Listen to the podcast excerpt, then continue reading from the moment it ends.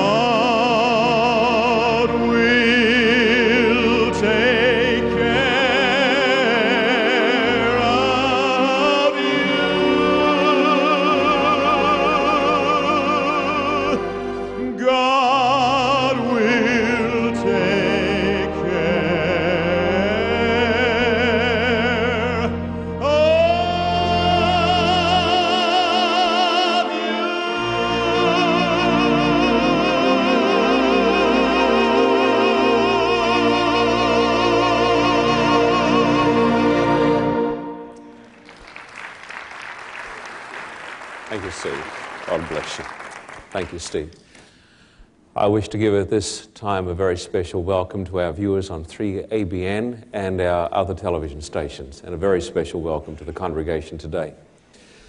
Today, we're going to talk about the greatest crisis that is facing the United States, and not only a great crisis that is facing the United States, but a crisis that is facing the whole wide world. There is, without any question, the greatest earthquake coming to America. I'm not referring to an earthquake that's going to shake Los Angeles, but I'm referring to the great financial earthquake. I believe that this nation and, in, and this world is standing right on the very edge of the greatest and the most amazing event. And before I talk today about the coming earthquake that's going to shake the whole world and shake this nation very soon, I believe, I would like you please to take your Bible and come with me to the words of Jesus, where Jesus talks about worry. Matthew chapter 6, and I'd like you to start, if you don't mind, at verse 24. And I do want you, please, dear friend, to notice these words. Because as I talk today about the financial crisis, and I've already given a, a presentation in this church on this subject, I know that some of you are going to become a little afraid. My message for you today is this we need not worry because God will take care of us. I want you to know that for a start. God has promised, I will take care of you. So I want to start my message today with a reaffirmation of the great truth that God has promised to look after his people. Matthew chapter 6, verse 24 and onwards, the Bible says, Jesus says, But no one can serve two masters.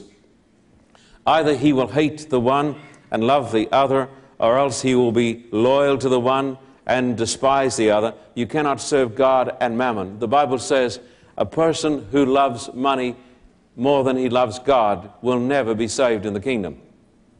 The Bible says you shall worship the Lord your God and him only you will serve. So you can't be saved if you're a lover of money.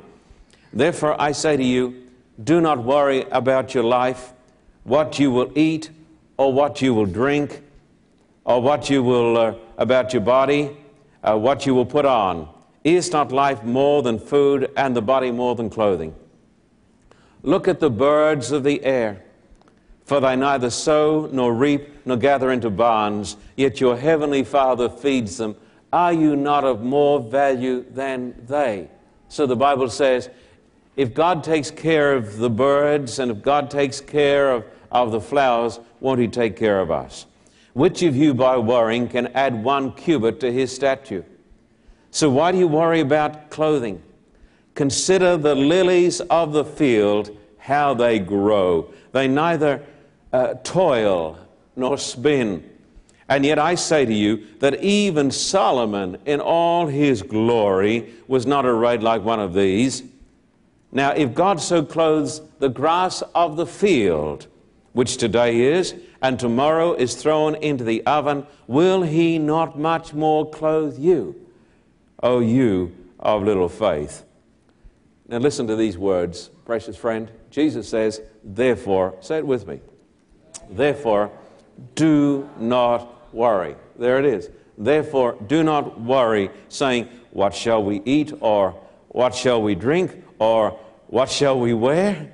For after all these things the Gentiles seek. For your heavenly Father knows that you need all these things. But seek first the kingdom of God and his righteousness, and all these things shall be added to you. God says, Do not worry, but trust me and realize this that I care for you more than you care for your children. So, before we think of the bad news today, I want you to know the good news that we have a Father in heaven who has told us, don't worry. Don't worry.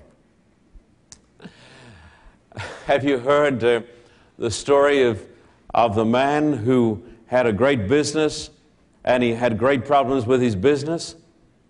And uh, he was often worried. Uh, but then he came to work one day or went out to lunch and, uh, and he was talking to some friends and he seemed to be so lighthearted and so glad and so full of joy. And uh, one of his business acquaintances said to him, uh, Why aren't you worrying? Well, he said, uh, I've just got onto a great idea. He said, I've just decided to employ a man to worry for me. And he said, uh, Well, he said, but business is pretty bad here in Los Angeles. Uh, how much you going to pay him? He said, I'm going to pay him $150,000 a year so I don't have to worry. uh, his business friend said, Where on earth are you going to get that sort of money? He said, That's his first worry. Now, I want to tell you today, God has told me I don't need to worry because He's going to take care of it. But if I wasn't a believer today in God, I would be very worried because the United States of America is in debt not for four billion, but right at this moment, this great land, the greatest nation on the face of the earth, the most powerful nation and the wealthiest nation, is in debt to the sum of four trillion dollars. Now, to give you to give you some idea of what a trillion dollars is, let me give you this illustration. Uh, if today I had a million dollars in $1,000 bills, I've never even seen a $1,000 bill. I understand you can get them. We don't get a lot in the congregational plate, but maybe there just aren't any $1,000 bills. I've never seen one. But if you were to take a stack of $1,000 bills and four inch high and tightly compress them, that would be a million dollars. Now, to get a billion dollars, my friend, you would need a stack of thousand dollar bills. This is a billion dollars, 300 feet high. About a trillion dollars would need a stack of $1,000 bills stacked so close together so there was no movement, and that stack would be 63 miles high.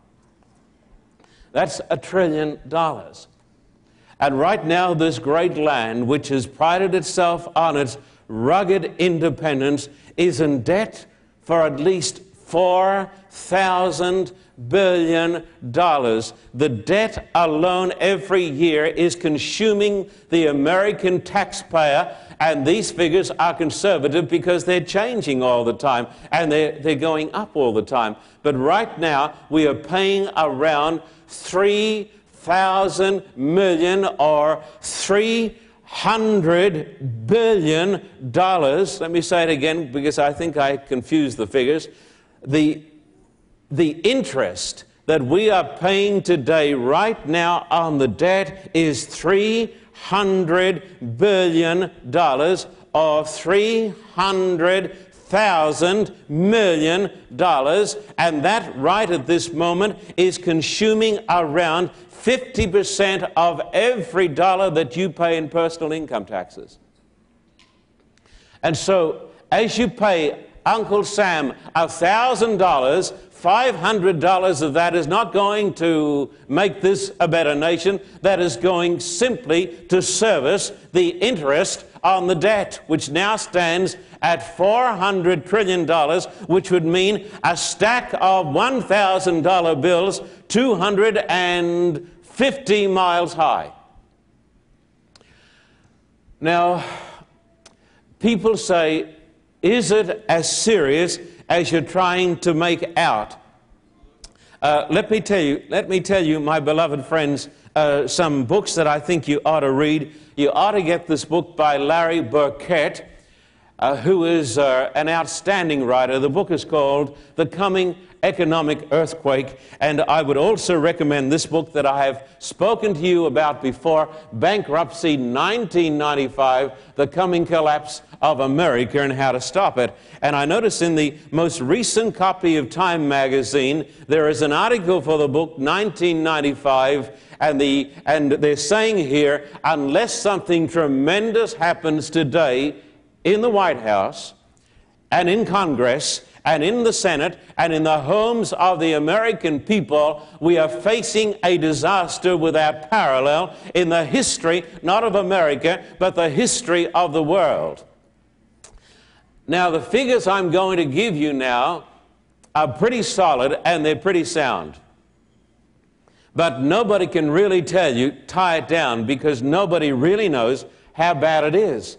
You see, if there's ever a person who's standing in the need of prayer today, it is the President of the United States of America, Bill Clinton. Because, as the uh, uh, Wall Street Journal has said, uh, President Clinton has discovered that when he was going to try to halve the deficit, he found that this was impossible because the deficit was double what he thought it was going to be. And if, now, please listen to this.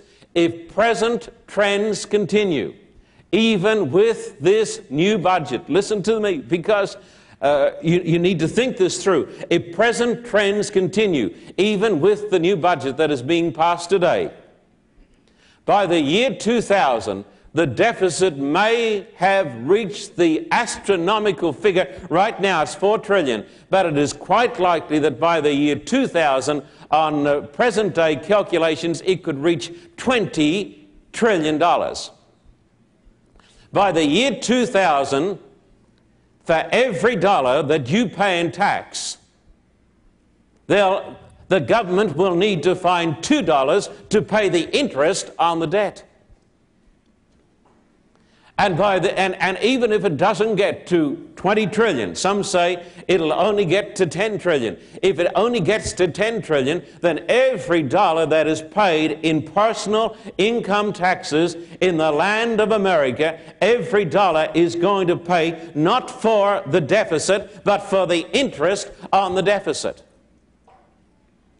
No nation in the history of the world has been able to survive a, a similar set of circumstances. And this is relatively new. Because 20 years ago, even though there was a deficit that was growing, it was nothing, nothing like it is today.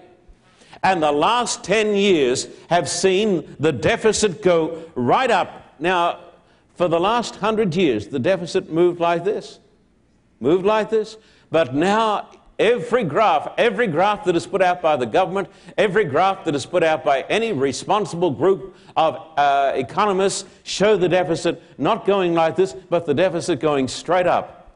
And there doesn't seem to be any way to pull it back. And some economists say that the present budget that is being voted uh, by the Senate and by, uh, by the House and uh, by our president, this, this budget that has been put together is not going to actually reduce the deficit, it is going to increase the deficit. Now, I'm not an economist, but I'm telling you the views of people who are tremendously concerned today. If what I'm telling you is true, if these men are right, if this is true, then society, as you and I understand it, is going to be drastically changed in a very short time, and our lifestyle is going to be changed tremendously. Just for your interest's sake, and just for a little bit of humor, because Beverly said to me, Give him a little bit of humor today when I told her this stuff. She said, Just try to find something that is a little bit light. Let me tell you, how our government spends our taxes, at least some of our taxes. $49 million for a rock and roll museum. $15 million to Dartmouth College as part of a jobs creation program. A total of 39 jobs were created at a cost of $324,685 each. $1.36 million for preliminary work on an 18.6 million uh, project to turn Miami Boulevard into an exotic garden for the people. $566 million, rising to $900 million later in 1991, to send American cows to Europe to participate in an export enhancement program. $500,000 to study the effects of cigarette smoking on dogs. $107,000 to study the mating habits of Japanese quail. $19 million to study whether belching by cows and other livestock harms the ozone. $84,000 to study why people fall in love. They could have asked me, wouldn't have cost them anything. $50,000 to prove that sheepdogs do, in fact, protect sheep. $46,000 to determine how long it takes to cook breakfast eggs. $90,000 to study the social and behavioral aspects of vegetarians. You could have asked me that also, because I'm a vegetarian. $219,592 to teach college students how to watch television. 2500 to investigate the causes of rudeness, lying, and cheating on tennis courts. $25,000 to find the best location for a new gym for the House of Representatives. $2 million to renovate one of the House's restaurants. $350,000 to renovate the House beauty parlor. And $6 million to upgrade the Senate subway system. Now, it's not all like that, folks, but a lot of it is. And so we have today a situation that many economists will tell us is pretty much out of control. Let me tell you how much the government, the US government, takes in every year. The US government takes in through our taxes and other means of income $1.4 trillion, which is a lot of money. But the government doesn't spend $1.4 trillion. The government right now is spending $1.8 trillion. And so, how can you spend what you don't have? How do you do this? How do you spend what you don't have? Well, the American government, like most of us, knows how to do it. You go and you get a loan. And this is going to lead many economists believe to what is called the phenomenon that is called hyperinflation. Now, let me tell you about hyperinflation because none of us in this country have ever seen hyperinflation. We have seen inflation rates at 12 and 13 percent, but we've never seen inflation rates at 5,000 percent, as they saw recently in Brazil and as they saw in Germany after the First World War. Now, let me tell you what the government most likely will be forced to do. And this is scary when you discover what they'll be forced to do. When the day comes, and this could happen in two years, in five years, or in ten years, when the time comes when there is not enough money to service the debt, the creditors are going to say, We want our money. And the American government will have these options. Number one, to say, we are bankrupt and we've got to close down. No government in the history of the world has ever uh, said that officially. But the American government would have to say, we are bankrupt, bankrupt to the people, and bankrupt particularly to the Japanese. But there's another alternative. And the government could say this we will raise taxes. Instead of you paying 30 uh, cents in the dollar, you'll have to pay 75, 80 cents in the dollar on your taxes. Most people are not going to accept that very gladly. But there is a third alternative, and that has been done by other nations in the history of the world in this century, and that is to print money. And when the government says, how are we going to service the debt? How are we going to pay all the entitlements? How are we going to pay the welfare of all of the people? How are we going to pay for this person and that person and that organization? How are we going to supply the money? They'll say, well, that's relatively easy. We will start to print more money. And when the government starts to print money, to service the debt, there is only one end in view, and this is, this is absolutely certain. There's no doubt about this.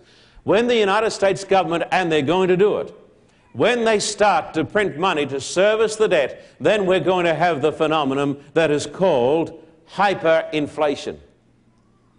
Let me tell you about it. In Germany, and some of my German brothers and sisters who attend to this church, come to this church, attend this church, uh, may even remember some of these things.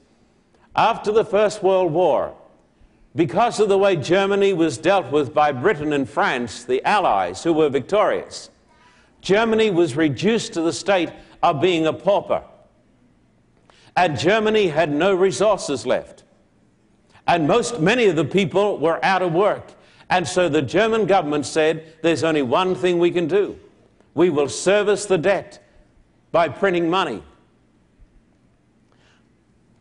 The German mark, before they started to print more money, traded at four marks to the dollar. And as soon as they started to print money, within a few hours, the mark was trading at eight to the dollar, and then 20 to the dollar, and then 700 to the dollar, and then a million to the dollar, and finally 4 trillion marks to the dollar. In the end, the inflation became so great that people waiting in line to buy food would see prices double and triple and quadruple while they waited for five minutes to buy food. What happened in Brazil at the end of the 80s? They did exactly the same thing. Brazil was in debt to the tune of $40 billion. I wish America was in debt to the tune of $40 billion. They were in debt to the tune of $40 billion. And so they started to print money to service the debt. And within a few weeks in Brazil, the inflation rate was running at five, wait, wait for it, at 5,000%. 5,000%. As people slept in their beds in Brazil, they'd go to bed and something say this book was worth a million. Whatever. It was worth a million. When they'd wake up the next morning, it was worth three million. As they slept. Now, listen to what I'm going to try to tell you. If this is true, and I believe it myself. And I've talked to Beverly about this, and we are already thinking, what shall we do? But if it is true, we are going to see the greatest change in society in the history, possibly, of the world. Because when America goes bankrupt and she goes into hyperinflation, the rest of the world is going to go downhill with her. And we are not going to have a depression, it is going to be beyond a depression. I obviously don't remember the depression that came with the collapse of Wall Street in 1929, but my mother does. And my mother and my father had a business, and they had some money in the bank in Australia. And my mother and my father told me the story of how they went along to the bank because they'd heard that Wall Street had collapsed and bankers were jumping out of skyscrapers, you know. They'd given up in despair. And my mother and my father went to the bank to get their few dollars or their few pounds out of an Australian bank. And there was a sign on the door of the bank that said closed. Closed. And those banks did not open. And they lost everything they ever had.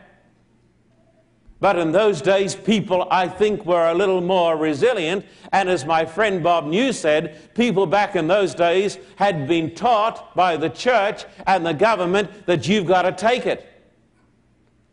And if the government says you've got no money, and we've got no money, they were taught you've just got to lie down and take it. But I want to tell you today, we have introduced a system into America today, right now, where people are not going to take it. And what is going to happen? There are going to be riots. There is going to be an overturning of society such as this world has never seen. And the words of that little Adventist prophet are going to come to pass. There is going to be rioting and a time of trouble such as never was. Now, you say to me, Pastor Carter, where did all of this start? Well, what I'm going to tell you now, you need to know. But some of you won't like discovering the truth. And some of you watching here in Los Angeles on television, you won't like it. And that's another reason you need to hear it. Here it is. All of us remember the New Deal that was brought to this country by President Roosevelt. And because of the collapse of the American economy, or because of the, it didn't collapse, but because of the, the Great Recession, the Great Depression, Roosevelt came into power on this theme the New Deal. And let me tell you what the New Deal was all about. The New Deal said this what private people cannot do and what they have been shown to be irresponsible in doing, the government is going to do. And no longer are we going to have banks do their own thing, but we are going to have a very strong central banking system, and the government is going to take care of you and everything. And so, starting after the Great Depression, now listen to this because this statement is a shocker. This great nation that was founded on the principles of republicanism and Protestantism, this country accepted, in fact, the doctrines of socialism. Now, you say to me, but we're not communists. I want to tell you the doctrines of communism have been sown in this country, and it goes back to the New Deal. Many things that that president did were great things for the American people, and some great things were done. But I want to tell you what started back there with the introduction of the teachings of socialism, which are the very opposite to the teachings of Protestant republicanism. Now, I, I want to give you some illustrations of this. I want to read you a statement now, and I'm going to take it out of this book but I'm going to read you a statement from Karl Marx. And of course, Karl Marx was the gentleman who started the great communist fiasco. Listen to these words. Karl Marx said, A democracy is not a form of government to survive. He didn't know then that neither was communism. He said, Democracy is not a form of government to survive for it will only succeed until its citizens discover they can vote themselves money from the Treasury. Then they will bankrupt the Treasury, and that will destroy democracy. Now, I'm going to tell you because I've studied American history, and I know what I'm talking about here. People who came to this country had a different attitude to most of us today. The people who came to this country believed in the Bible. And they believed in what was known as the Protestant work ethic. That if you wanted something, you didn't turn to the government for a handout, you went and worked yourself. And this great nation became the greatest nation in the world. And I'll tell you why. It was based on the belief that man was created by God and every person ought to have a noble independence and every person deserves a job if he will work. Let me say this I do not believe every person deserves a job. I do not believe that a person who won't work deserves a job. I do not believe that every person is entitled to a high standard of living. I believe every person who is prepared to work is entitled to a high standard of living. I believe in the Protestant work ethic, and this is why I am so much opposed to communism.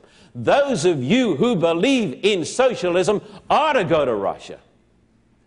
You ought to go and see what I've seen. You ought to go and see the food lines. You ought to go and see the poverty. And that is what we have imbibed in this country. Did you know today, my beloved American friend, that 80% of my brothers and my sisters in this country are entitled to gifts from the government? Today we have become no longer a proud independent nation where people believe that they ought to support the government. They believe the government is there to support them. And this nation has gone into decline because of the acceptance of the doctrines of socialism.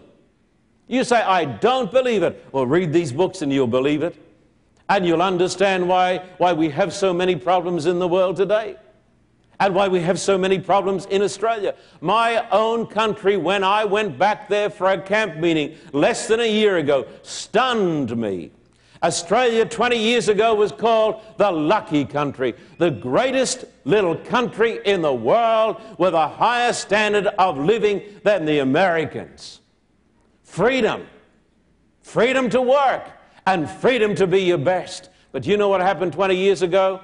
The Australian people voted in socialism. And I went back there today. There's no inducement to work because the harder you work, the more you're taxed. And so when people work hard in Australia, the government says, well, we're going to take 60, 70% of that off you. And we're going to support these people over here who don't believe in work. And so people have lost heart. And I went to the camp meeting and I walked around and I said, What has happened to my country? I can hardly see a new motor car on the streets. What has happened to my country? Why does everything look so shabby?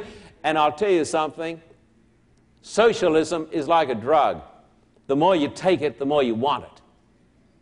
And when people get hooked on socialism, government handouts, they become addicted and they become slaves. And as my dear old mother said to me, eh, I called her on the phone and on Thursday night to tell her of the work in Russia, and she said, I said, Mother, it's socialism. She says, but it's so good. She said, they just give you stuff. And who'd want to vote them out? Who'd want to vote out a government that is based on the premise, we'll give it to you? We'll pass it out to you. And people say, but, but it's free. All of this stuff is free. It is not free. Somebody's got to pay for it. Now, I want to say this to you. If you've got the courage, now I'm not saying this to offend you, but if you do get offended, I'm very, very sorry and I apologize. But it's time that you woke up and it's time that you started to look at the facts. And I would suggest you get the book Bankruptcy 1995 and you'll discover it is socialism. Did you know that in our schools today in America, in the state schools, not our Christian schools, thank God, but in the state schools, they teach socialism? It is taught. It is taught. Kids are taught. The government exists to give you something. I was listening to President Clinton when he was being interviewed in the presidential race. and the questions he got asked, I could have been in Russia. One girl put up a hand and she said, Mr. President, if you're elected, what are you going to do about AIDS? Well, he said, We're going to have this program. We're going to get billions from here. Who are we going to get it from? Hmm? Oh, we're going to get billions from here. We're going to do this. We're going to do that. Listen, it's not what President Clinton is going to do about AIDS, it's what are you and I are going to do about AIDS. Because I want to tell you, if people, now we're not talking about wonderful people who've got AIDS, uh, and, and, and I am sympathetic. Let me say this I am sympathetic with every person who's got AIDS, and I pray that there'll be a cure that is found soon. I pray that. And whether a person's got AIDS through promiscuity or blood transfusion, that person has my full sympathies. But I want to tell you, we ought to stop looking for the government to do for us what God has told us to do for ourselves. If you want to turn people into a race of slaves, get them hooked on socialism and a government that gives handouts. That's what's happened to us. This is the curse that has come upon America. It is a repudiation of republicanism.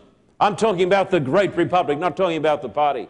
Did you know that when Roosevelt brought in his New Deal, which was basically built upon this premise, the government has the right to take your money and give it to somebody else. You know what the Bible calls that? That's stealing. And the USA Supreme Court said that is against the Constitution. And the New Deal was declared by the USA Supreme Court as being absolutely out of line.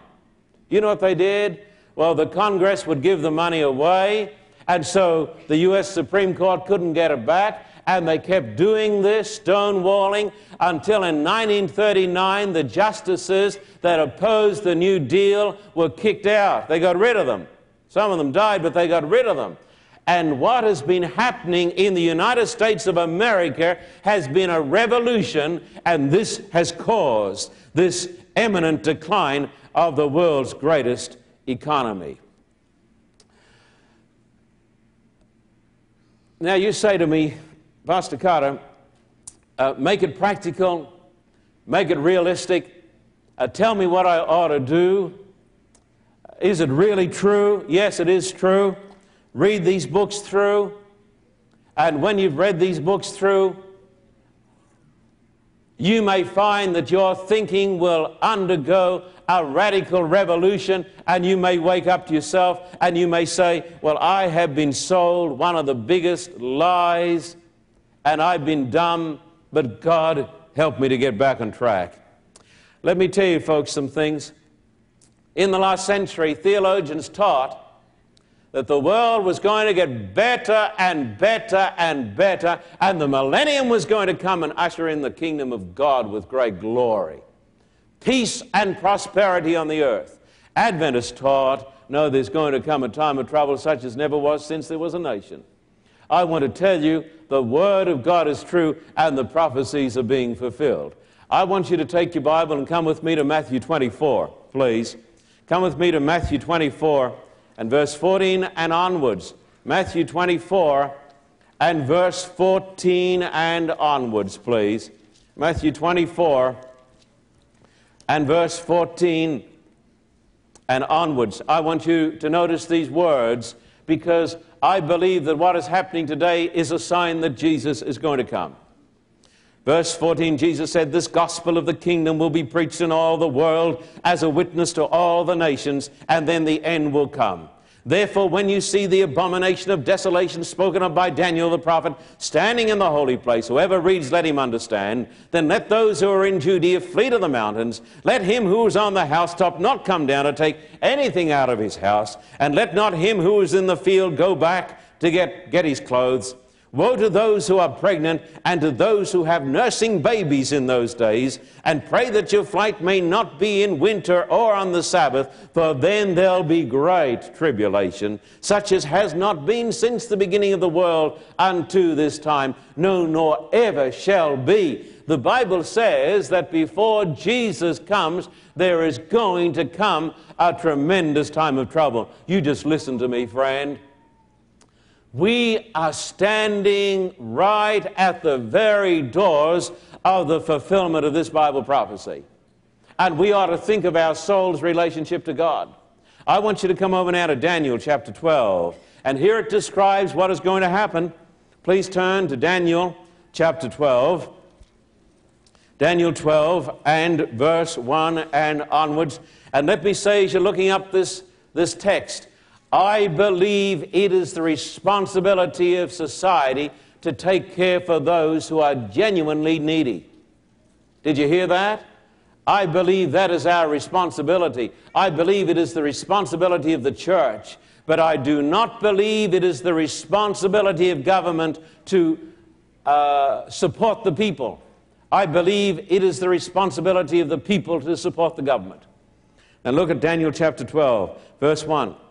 At that time, Michael shall stand up, the great prince who stands watch over the sons of your people. And there shall be a time of trouble, such as never was since there was a nation. It's going to happen soon. Even to that time. And at that time, your people, what does it say? shall be delivered, every one whose name is found written in the book. I want to tell you this. Please let these sayings sink down into your ears. If I were preaching you a sermon today and I was saying to you, Well, I've got great news for you, everything's going to be marvelous in the economy. Everything is marvelous in the world. We've got a new world order and everything is wonderful. If I was preaching that, I would be a false prophet because the Bible says Jesus is going to come. But before Jesus comes, he says there is going to be a time of trouble such as never was since there was a nation. But the good news is, it says, but at that time your people are going to be delivered. God is going to deliver and save his people when Jesus comes. So let, let us get to the bottom line. And let me ask these questions. What shall we do? How do we prepare?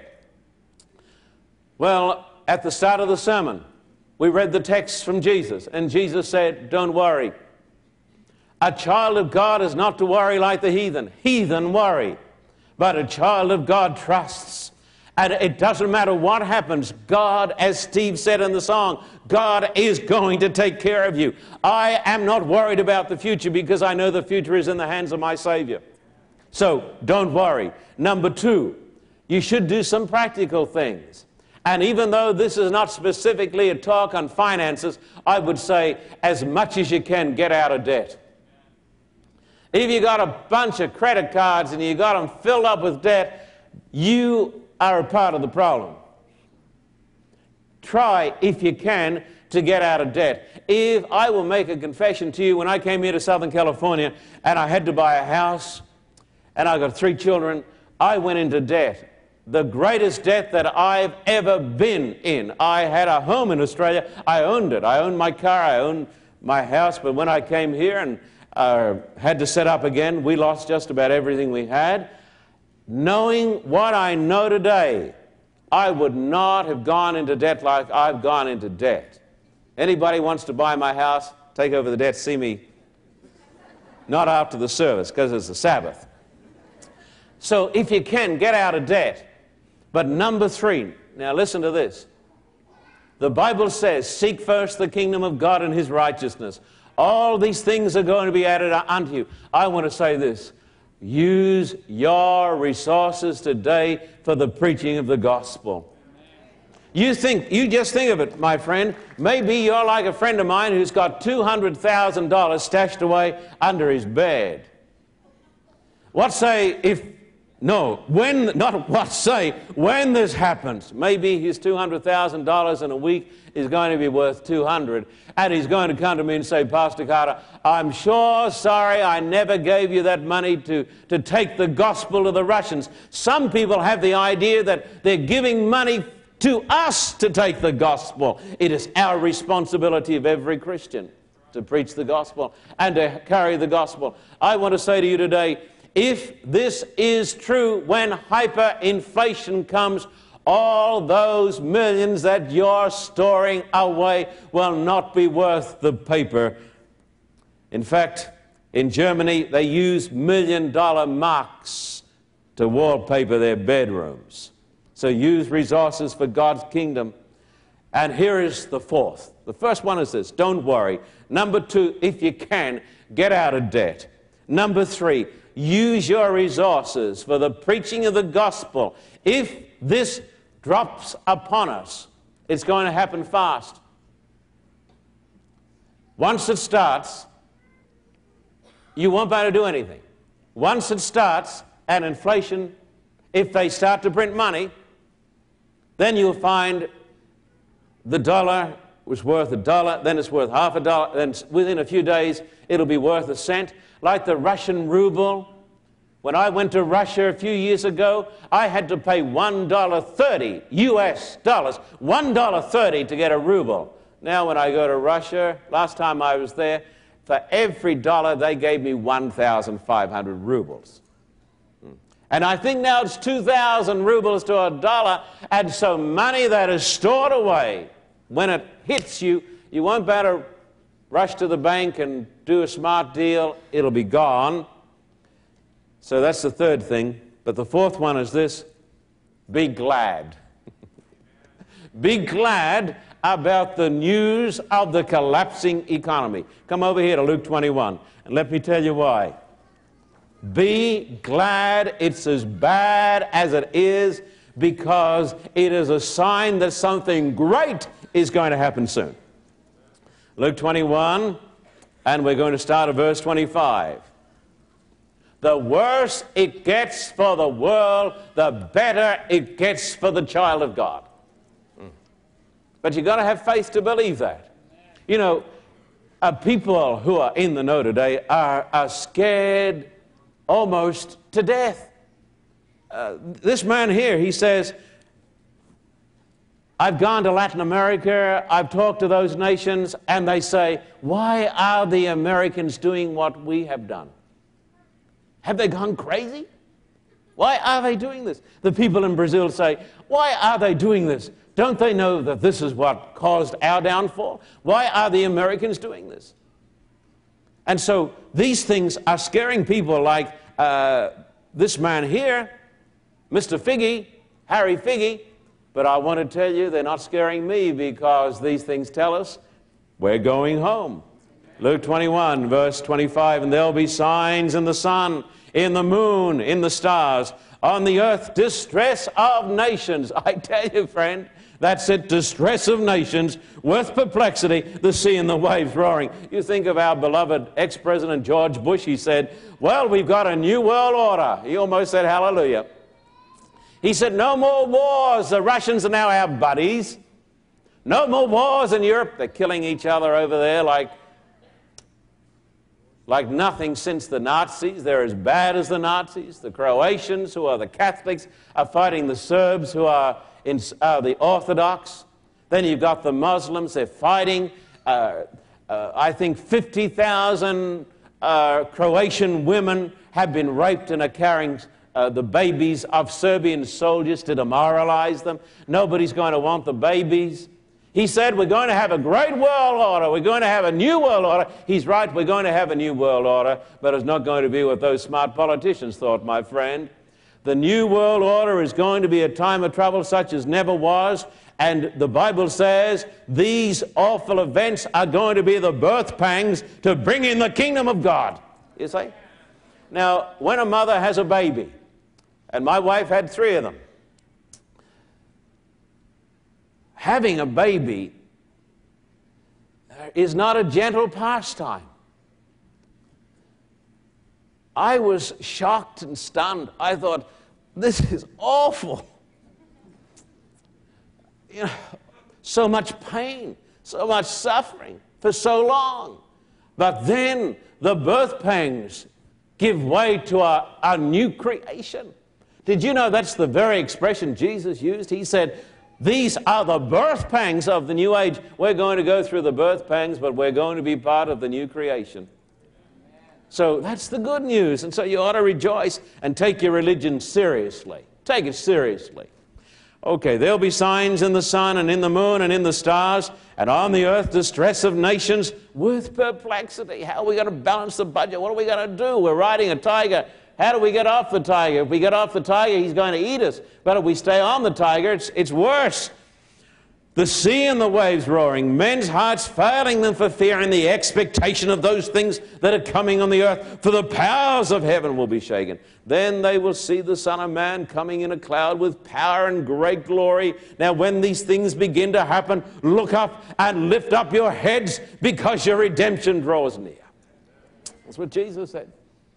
Now, my news to you today is not a weak message. It is not a soft message. It is not a message to lull you to sleep. It is not to scratch your ears and say, Well, it's just marvelous to be alive today. And isn't everything wonderful? And isn't it great to be thinking positively and getting better and better? Boy, it turns me off. You hear it everywhere. They think it's sophisticated. It's not sophisticated, it's stupid. I have a strong word for you today. Here it is. We are living at the climax of world history. Those things that we have predicted are coming, and you and I need to make some radical changes. I want to say, I don't say this with any shame. If you've got money that you're sitting on, if you like the man who said, Get all you can, can all you get, then sit on the lid. That's the can do religion. If you like that person, you ought to change your thinking because soon it's going to be, you know, the Bible says they're going to cast their silver in the streets. Their gold is going to be removed. You know, that's just talking about money. If that text had been written, it'd say they'll cast their dollar bills in the streets. You know why? Because they're not worth the brass razoo. They're not worth anything. Get rid of the garbage, you see. Just throw it out in the streets. It clutters up the house. You'll need this much to buy a loaf of bread. So they're going to cast it all in the streets. Therefore, we need, I tell you, to get a, a right hierarchy of values, a sense of priorities.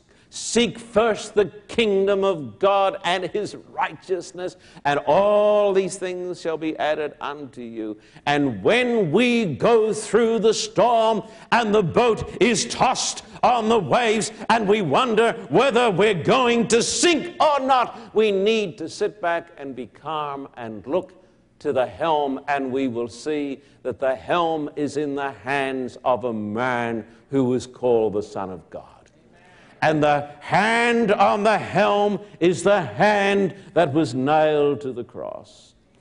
And all these great events are given to us to teach us look up, lift up your heads, sing and rejoice. Your redemption is drawing nigh. Thank God. Praise the Lord.